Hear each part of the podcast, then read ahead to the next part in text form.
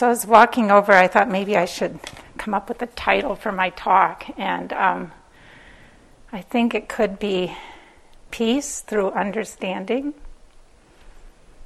or Freeing the Heart by Letting Go. Those are two possibilities. Our entire path is a um, practice of exploring the binding and the unbinding the binding and the unbinding of the heart, body, and mind. So, exploring contraction and openness, suffering and freedom.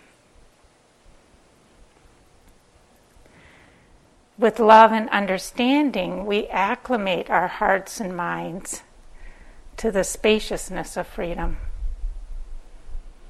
And along the way, we see how our hearts and minds are bound and limited by the three root causes of suffering greed, aversion, and delusion, or wanting, not wanting, and lacking understanding.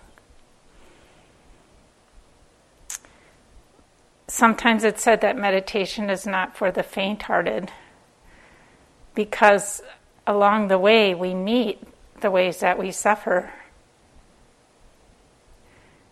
And slowly we learn to let go. We learn deepening levels of unbinding, the peace of unbinding the heart and mind. So, probably in the last few days, you've had some experiences of seeing how your heart and mind are bound and hopefully, you've even had a few moments where you see and feel some sense of, of letting go, of the, of the opening, you could say, of that binding. And you've seen, I believe, how much courage it takes to do this practice. I think it's courage just to come in this hall and sit down for 45 minutes and be willing to be with whatever experiences arise. And the darndest thing is, you don't know what they're going to be. so the, the willingness to sit in that unknowing takes a lot of courage. And I would say you've probably all felt this yearning for the unbinding of the heart and the mind. To know a heart and mind that's more open, connected, embedded in this world without argument without quibbling, without demanding, the heart of peace. As Greg was saying yesterday, this is our homing instinct, or was it the day before? The day before. they all go fast. Um, it's our homing instinct, right? This, this yearning in our hearts and our minds, and it's a beautiful quality.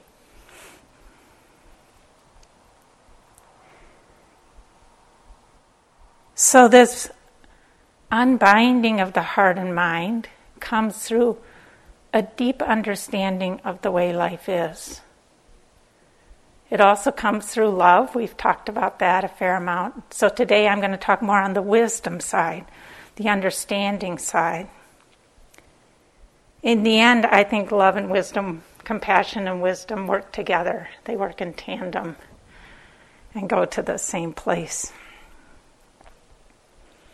So the Buddha taught a lot about the way reality is, or the nature of reality. And this unbinding of our heart and mind comes when we can live in the truth of things and work out our issues with the truth of things. We have some issues with the way life is. it's not exactly what we had hoped for we had kind of, or at least I'll speak for myself, I had really hoped for a universe that was a bit more stable, um, one where I had a fair amount of control over things, and one where I could create safety and security for this sense of self, right? Instead, we've gotten a universe of impermanence, unreliability, and one where this very search for security causes suffering causes the binding of the heart and the mind. So we've got this universe of impermanence, anicca in Pali language, dukkha, usually translated as suffering, we'll get more into that, and not self. As meditation teacher Ruth King says, nothing in life is permanent, perfect, or personal.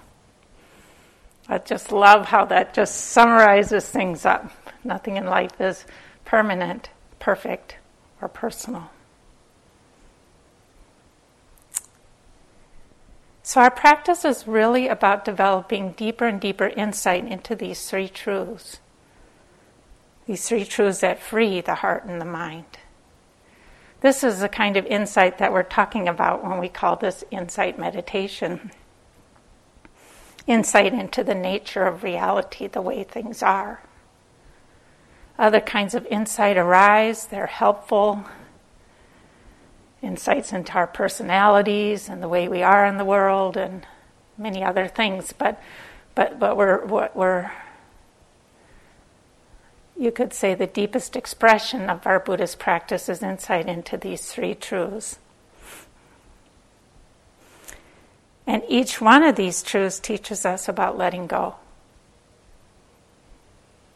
It's said that each one of us uh, has specializes in one of the three, and that that one is our doorway into the unconditioned, into nibbana, into enlightenment.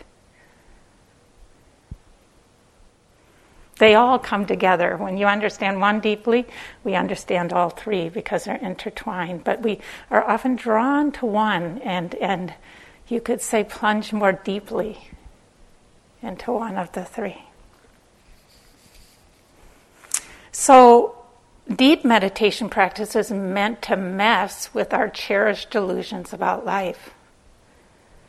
It's meant to rework how we see the world. That's pretty intense. That's another reason that it takes courage. That's um, you know what we're trying to learn is instead of seeing the world through the way we want it to be, to see the world as it actually is.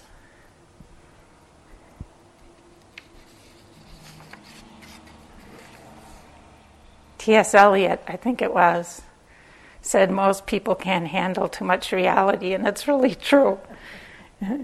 All the ways we resist our practice and back up. It's because reality is so intense. It's so not what we thought it was. And yet, landing more and more fully into life as it is is what frees the heart, teaches us to let go, sometimes called the freedom of non clinging or as my voice recognition software says, non cleaning, which I'm not sure what that is. But some of us might feel a certain freedom in not cleaning, non clinging. I think I finally got it to do it right once yesterday. And maybe I'm training it to say non clinging. So let's take a little uh, few moments to look at each one of these, and um, it's a lot of information for 45 minutes, but I just touch on aspects of, of each of these three truths and see see where it takes us. So the first one, anicca, impersonal. I mean impermanent. One time, a student asked Suzuki Roshi, famous Zen teacher said to him, You know, I, am confused. I really don't understand all this. Can you simplify it for me? You know, give me Buddhism in one sentence. And Suzuki Roshi said, Everything changes. That was his one sentence. That is the deepest truth of our lives, of life, of this universe that we've chosen to be born in. Change is not an aberration, it's life itself. all the way from the restless energy of a cell up to um, a changing planet. I remember in eighth grade standing in science class and my science teacher saying the only thing constant is change. And I remember just looking at him going, oh my God. You know, it struck me as so true. It's a poignant truth. There's this dynamic tension between the truth that everything changes and our deep human wish for certainty and security. You could say that anicca pushes our control buttons.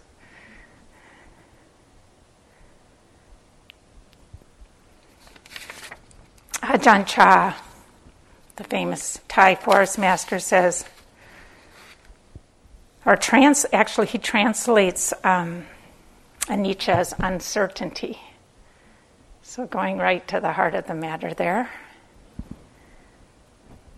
I just teach uncertain, uncertain. People don't want to hear this and they leave. but they'll be back. it's true, right? How many of you are happy to be hearing this Dharma talk on uncertainty and the reminder that everything changes? We like our universe a little more certain. Thank you but this is the way things are.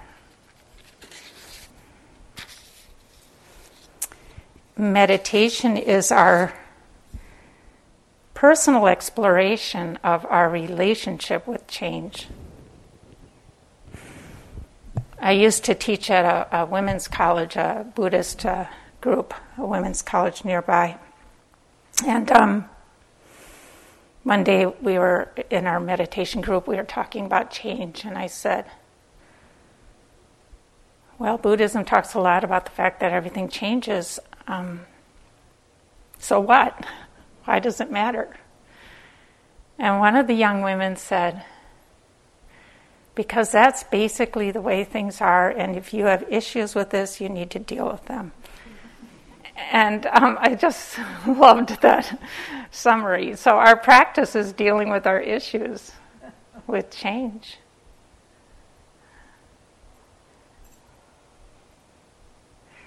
It's clear, I want to make it clear that we're not wiping out the relative level where we try to create some security in our lives that can be very useful. Um, but we're also um, well served by knowing how to gracefully accommodate to this truth of change. So, how do we respond when things change? What are our issues? I'm always fascinated by my mind when um, something unexpected happens. Usually, something I don't like, change I don't like. And I love to explore what happens. And um, I've noticed for myself that y- the first thing that usually happens is denial. So when I used to travel, I haven't been on a plane for a while now, but when I used to travel, I often came through Chicago on the last flight home. Not a good idea, I'll just let you know. But that would be the only flight I'd have to be able to make it home at night. And it wasn't uncommon for this flight to be canceled. So I get off the plane, right, to transfer and go to look at the board, and it'd say cancel. And my first thought would be, it's not true. so I, you know, I'd look away from it, and then I'd look again. it canceled. And really, it'd take me usually about three times before I started to consider the possibility that things had changed in a way that I wasn't happy with. Watch closely, like it's pretty consistent that us humans do this. And then next would be aversion.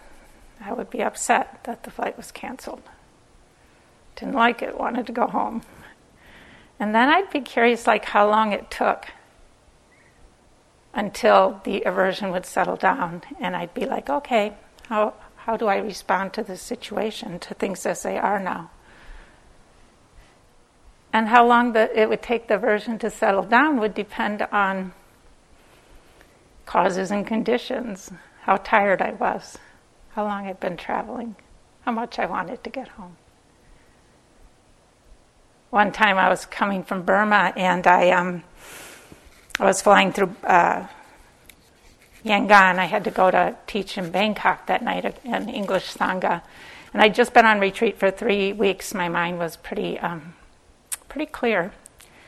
So I go up to get, I give him my um, passport for the for the flight. They look at it, look at their list. They start looking confused. Then they ask me for the itinerary.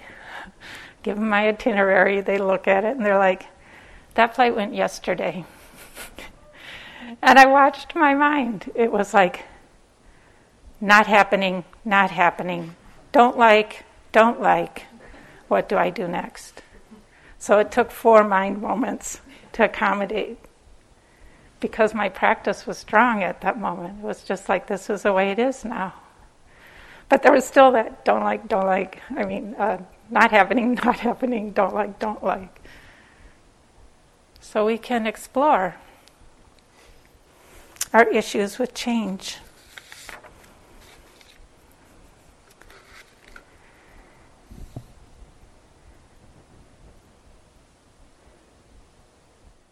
So rather than tell ourselves as good meditators, we should be able to be immediately equanimous when things change, we actually explore the truth of our response.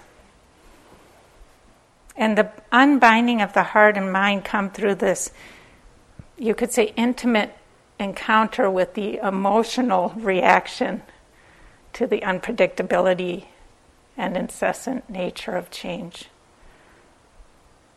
So it's not, we're not trying to understand on an intellectual level, but rather on an intuitive and embodied level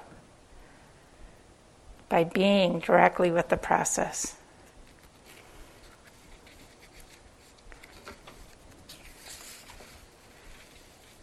Hmm.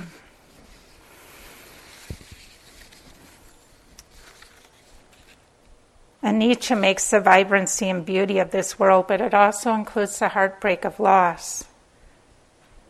There's a poignancy we all share in a world and universe of change.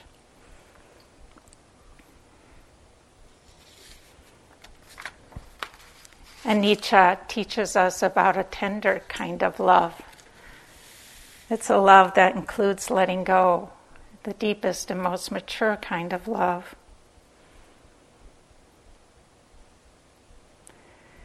I uh, love some of the Japanese poets, the hermit poets, because they're so honest about their relationship to this. For example, there's a poem from Ryokan, the Japanese hermit monk, from I think the 1800s, perhaps. Although from the beginning I knew the world is impermanent, not a moment passes when my sleeves are dry.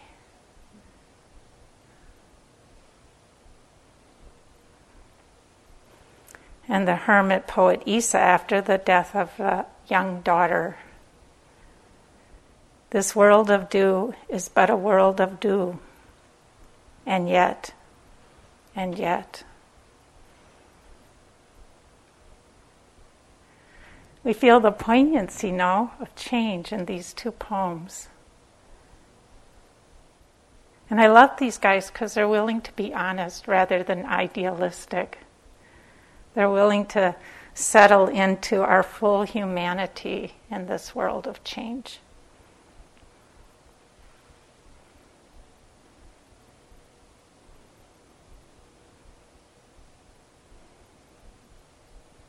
So we learn with Anicca to love things as they are now, not as they were, not as we want them to be but as they manifest now. We learn to love things as they are now with a tender heart. one day I was in the woods. I have a rock that I like to sit on, and um, I, I, I, was sitting in the woods, and I was really feeling how the woods have changed over the years. They're, they're quieter, and the trees don't feel as healthy. And I was I was allowing room for the my emotional response to this change. Um, I, I like to. I, it's a cleaning out of my heart to to leave room for what I'm feeling. So I was feeling grief and, and sadness, and um, as I allowed room for that, just made space for it. It was as if the um, trees and plants spoke back to me and they said, We're still here. Love us as we are now. And it was a great teaching on um, anicca and love. We love what's true now. Our aging bodies, we love what's true now. Our restless minds, we love what's true now. That's one way to flow gracefully with change, is learning to love what is true now. We could call this equanimity from the heart.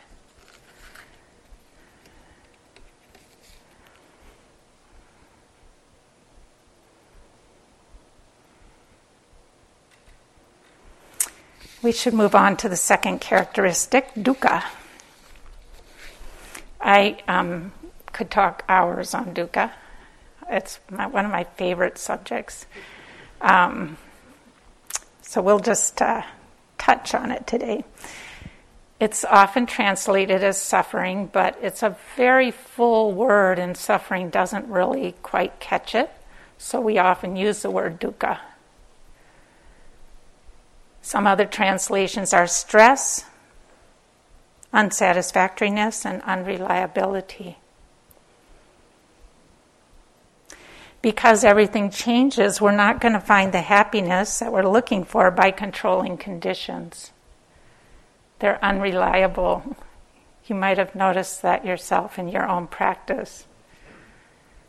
One sitting is fabulous. You're having a great time. You come back in the hall for the next sitting. You're ready, right? And your mind is just restless. you can't, we can't rely on conditions because of change. See, already we're seeing the relationships. So that's the unreliability, the unsatisfactoriness. And the stress is our attempts to find happiness through controlling conditions. Our issues with change.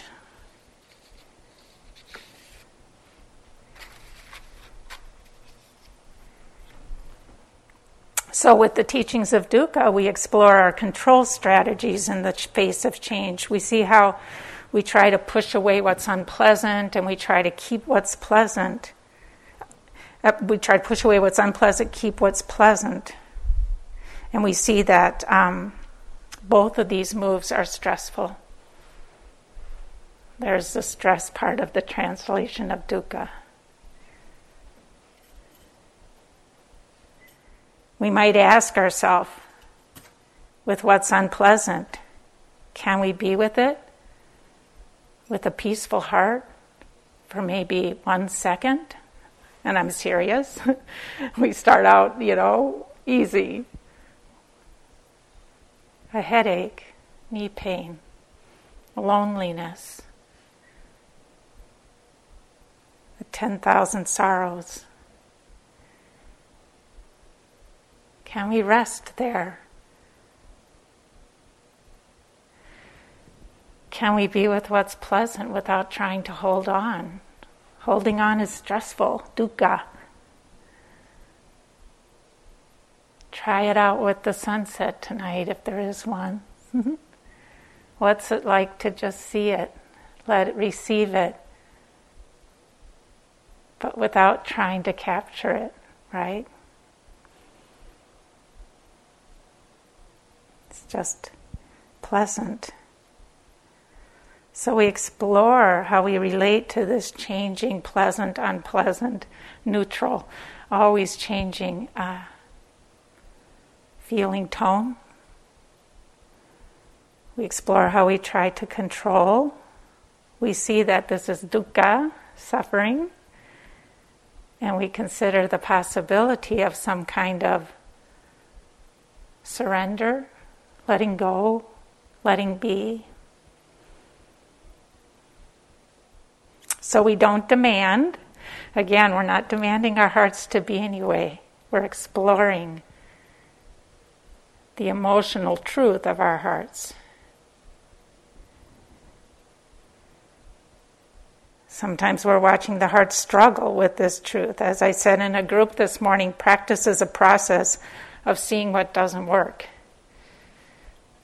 So, something, let's say there's an unpleasant ache in the shoulders, and um, we hate it, right? Want it to go away. Did it work?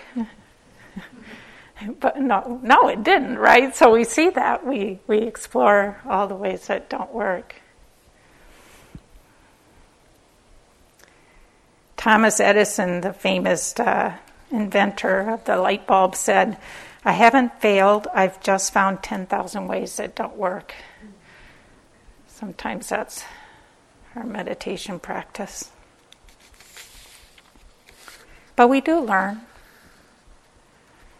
My friend Chaz, my fellow teacher, says, We humans are slow, but we're not stupid. we do learn over time. We learn what doesn't work. And then we start to consider the possibility of letting go.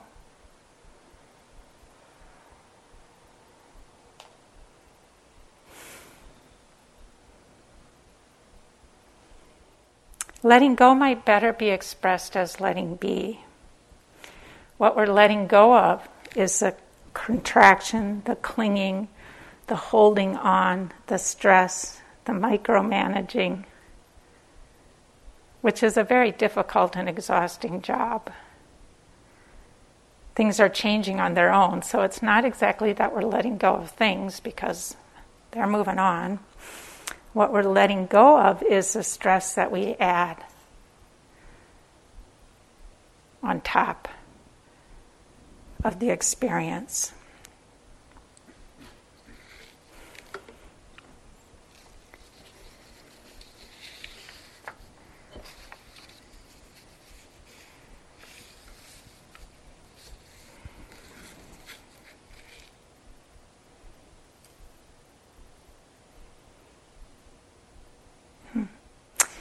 So let's move on to the third characteristic, not self. This gives us further understanding and support for letting go. Not self doesn't mean that you're going to disappear in a poof of smoke like some genie from a bottle, but rather it's a different understanding of what self is. So, our usual way of understanding ourselves is that we're some permanent thing and that we would be best served by managing this permanent thing, by protecting it from the world out there, by securing it, by making sure that it gets what it wants. On a relative level, there's some usefulness there. It's a good idea. It's a good idea to take care of this relative self. So we're not erasing that level of reality. What we are starting to understand is that on a deeper level, what we call ourself is the arising and passing away of experiences. Anicca, we're back to Anicca, the rising and passing away of experiences that come together because causes and conditions come together, and that change when causes and conditions change. So it's impersonal. That's a third one, right? Impermanent, or not permanent, not perfect, and not personal. So, on one level, we see that this is an impersonal process, or just or a process of nature, or a process of life manifesting, life taking differing forms over and over and over again. So we're sitting here minding our own business, and somebody makes some noise, and then anger arises. It's not our fault, it's causes and conditions coming together. What we usually do is that we identify with these experiences of heart, body, and mind. So anger arises, and suddenly we're an angry person, and we must fix ourselves. And we need to get rid of the anger. We've identified with anger, when really it's just causes and conditions coming together. Yes, you could say now that it's arisen, it is our responsibility. So we're going to get a little paradoxical here. It is our responsibility to respond to anger in the wisest and compassion, most compassionate way. Thich Nhat Hanh says, There's a screaming baby in the room, and it's your baby, and you have to deal with it. so that's also true. But there's a way that we can hold it that's um, like this and not like this. So, kind of the seriousness and drama that we add on top of the anger, that's extra. Or a pain in our shoulder arises and we glom onto it. We have to fix it. It's ours. We're probably going to turn into a hunchback. And we imagine a future where this pain is always going to exist. We've identified with it. What is true is that sensations are arising and passing away. It's not who we are, it's not our fault. On a relative level, we might see it putting a cushion on our, our um, lap and, and raising our arms is helpful.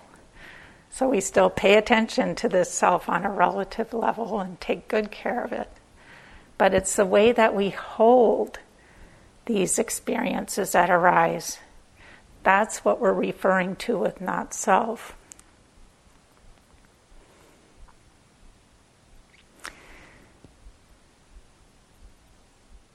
So we identify with experience, our, cons- our um, construct our sense of self uh, to maximize uh, survival. So when the self construction is strong, what's usually following is some kind of control or wanting, not wanting.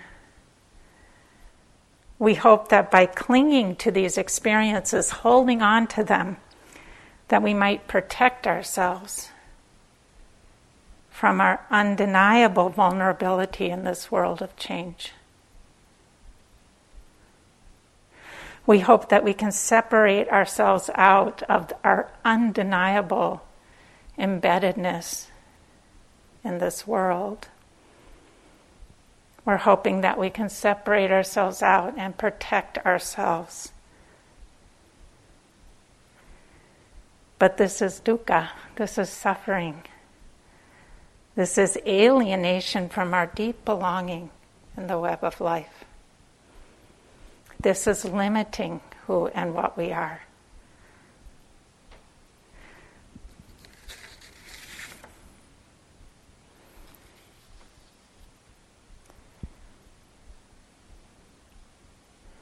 You could say that self feels like estrangement.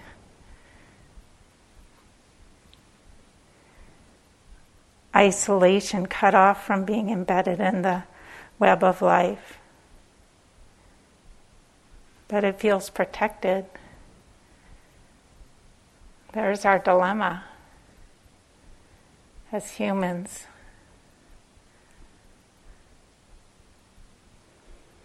So, in our meditation practice, we feel this nature of, of clinging, of holding on, of identifying.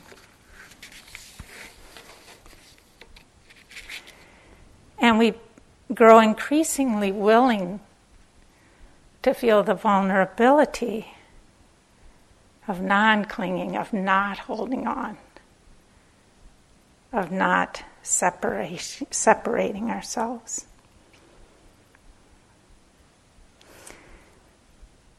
The Buddha taught that the first noble truth is dukkha. The second noble truth is this contraction, craving, clinging, all the ways that we pull in. and the third noble truth is letting go. Unbinding from this patterning of holding on, contracting, shielding, clinging. You can call it so many words. So we really notice the contraction when it's present. We notice, we can feel it the, the, the tightening, the tension, the stress, the holding on. And then we notice when it is not present.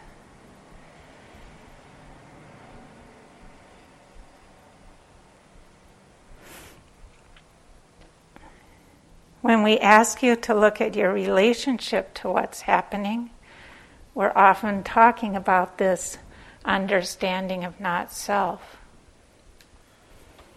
The non identification that Roxanne was talking about this morning.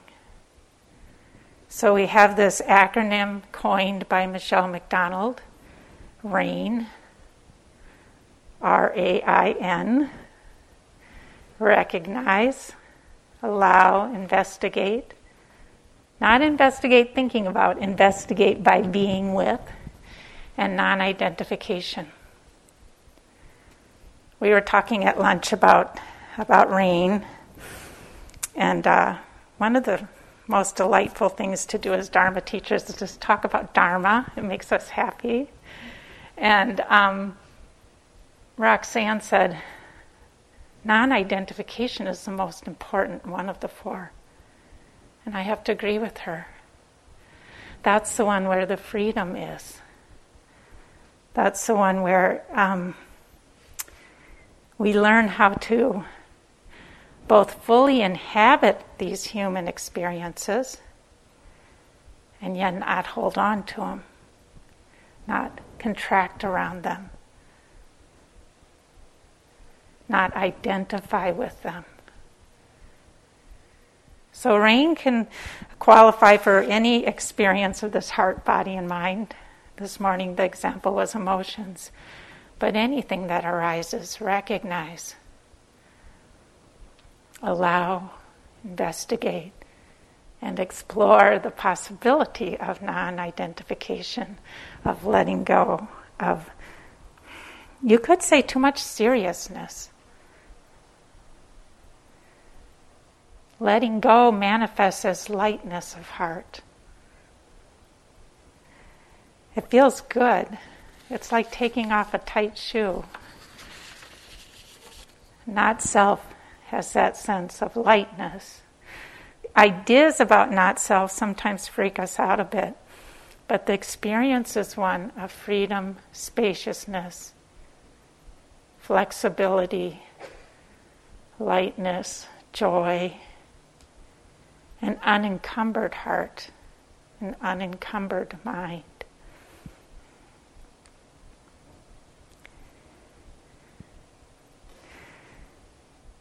So, our practice of not self, our practice of freedom, is um, not about gaining anything. You already have everything you need. You don't need anything beyond what you have because you're human. So it's not about addition, but it's about subtraction. What we're doing is we're taking away the stress, taking away the dukkha, the clinging, the contraction, the limiting, the binding. And, and we're opening the heart mind. I like the word unbinding. Some of you might relate to it and some not, but unbinding. so much space.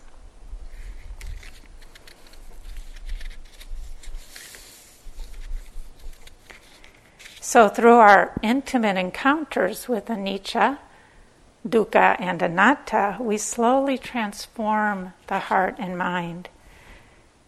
And we move from taking our refuge in greed, hatred, and ignorance to taking um, our refuge in love and wisdom. Our sticky, entangled relationship with life um, opens up.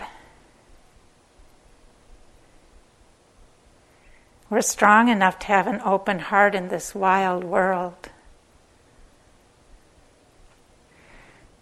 We trust wisdom and equanimity and love and compassion in our hearts.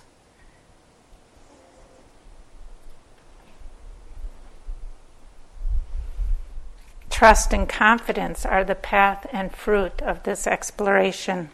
Can we really be with this wild and crazy world with an open heart?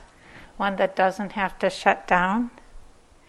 Are our hearts flexible enough to accommodate what comes our way? One teacher, I can't remember the name, called um, equanimity, which is uh, freedom in this world, the highest mundane freedom according to the Buddha. Um, a wholehearted cooperation with the unavoidable. There's so much freedom in that. Uh, we develop a wholehearted cooperation with the unavoidable. The unavoidable is the truth of this moment. Can't avoid it, it's right here.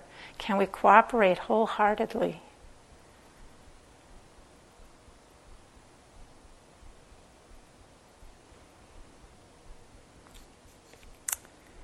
So we're back to intimacy with all things, the fruition of, of our um, exploration of anicca, anatta, and dukkha. The unbinding of greed, hatred, and delusion, the unbinding of this holding on and um, trying to control the world and, and identifying with this experience, the unbinding of all of that exposes our innate tendencies of compassion, joy, metta, equanimity, kindness, peace. They're already here. You don't need to, that's what I'm saying, you don't need to create them. You don't need to get anything else. They're here in our hearts. And as we um,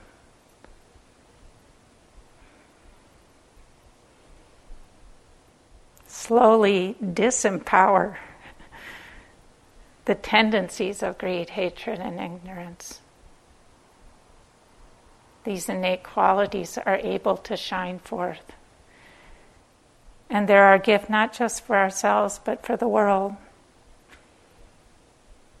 That's why we're here, transforming our own hearts and minds, so that we can spread kindness and peace in the world. That we transform greed, hatred, and ignorance in our own hearts, so that we can be of service in the world.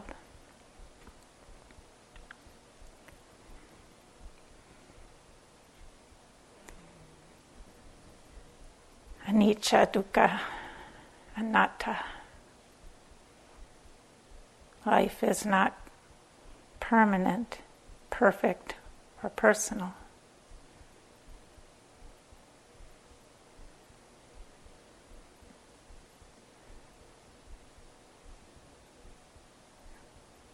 Opening to change, we experience the wonder of this amazing display of life. Surrendering to change, we experience peace. We can rest. Perhaps the deepest wishes of our hearts to rest.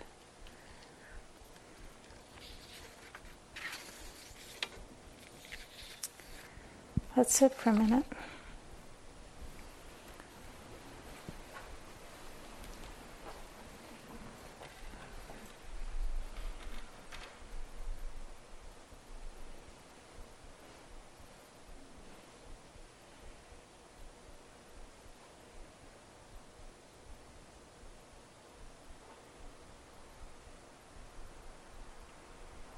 So, if there's anything that resonated, you can um, take that with you.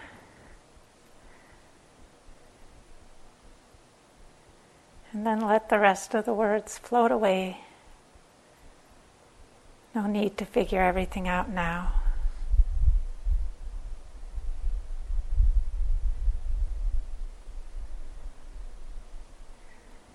Grounding the attention in this body sitting here.